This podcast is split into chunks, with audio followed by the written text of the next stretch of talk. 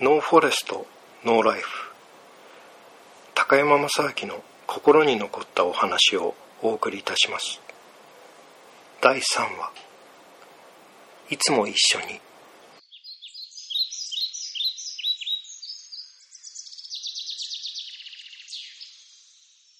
森の中に熊が住んでいました。熊は一りぼっちでした。ご飯を食べるのも一人。寝るのも一人でした。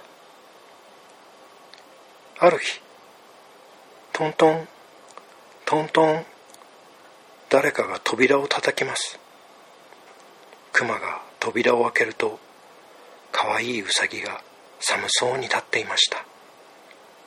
熊はウサギのために急いであったかいスープを作りました。誰かのためにご飯を用意するなんてなんだかウキウキしてきました。いっぱい食べてね。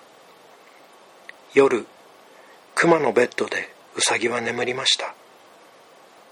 ウサギのかわいい寝顔を見ながら熊はぐっすり眠りました。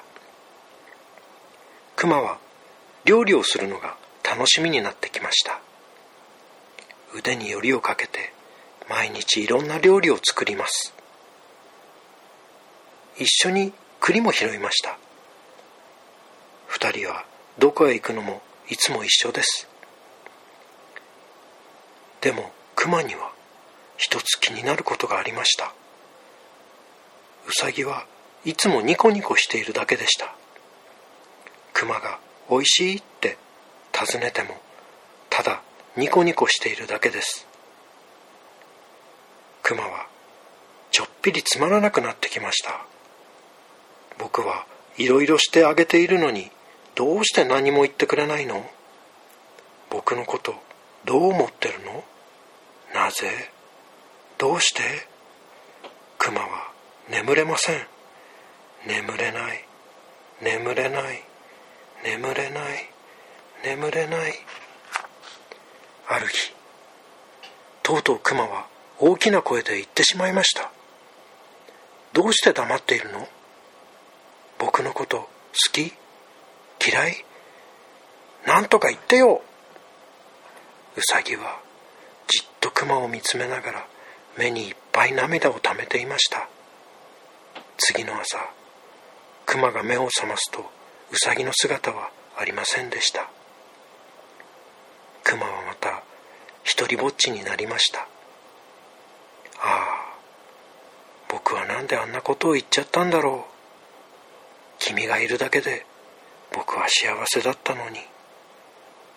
そばに君がいるだけで僕は僕は幸せだったのに。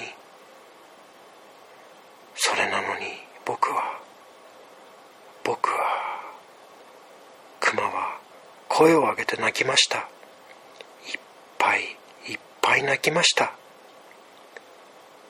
自分の鳴き声で熊は目が覚めました。横を見るとウサギはすやすや眠っています。夢だったんだ。クマは思わずウサギを抱きしめました。熱い涙がポロポロ落ちました。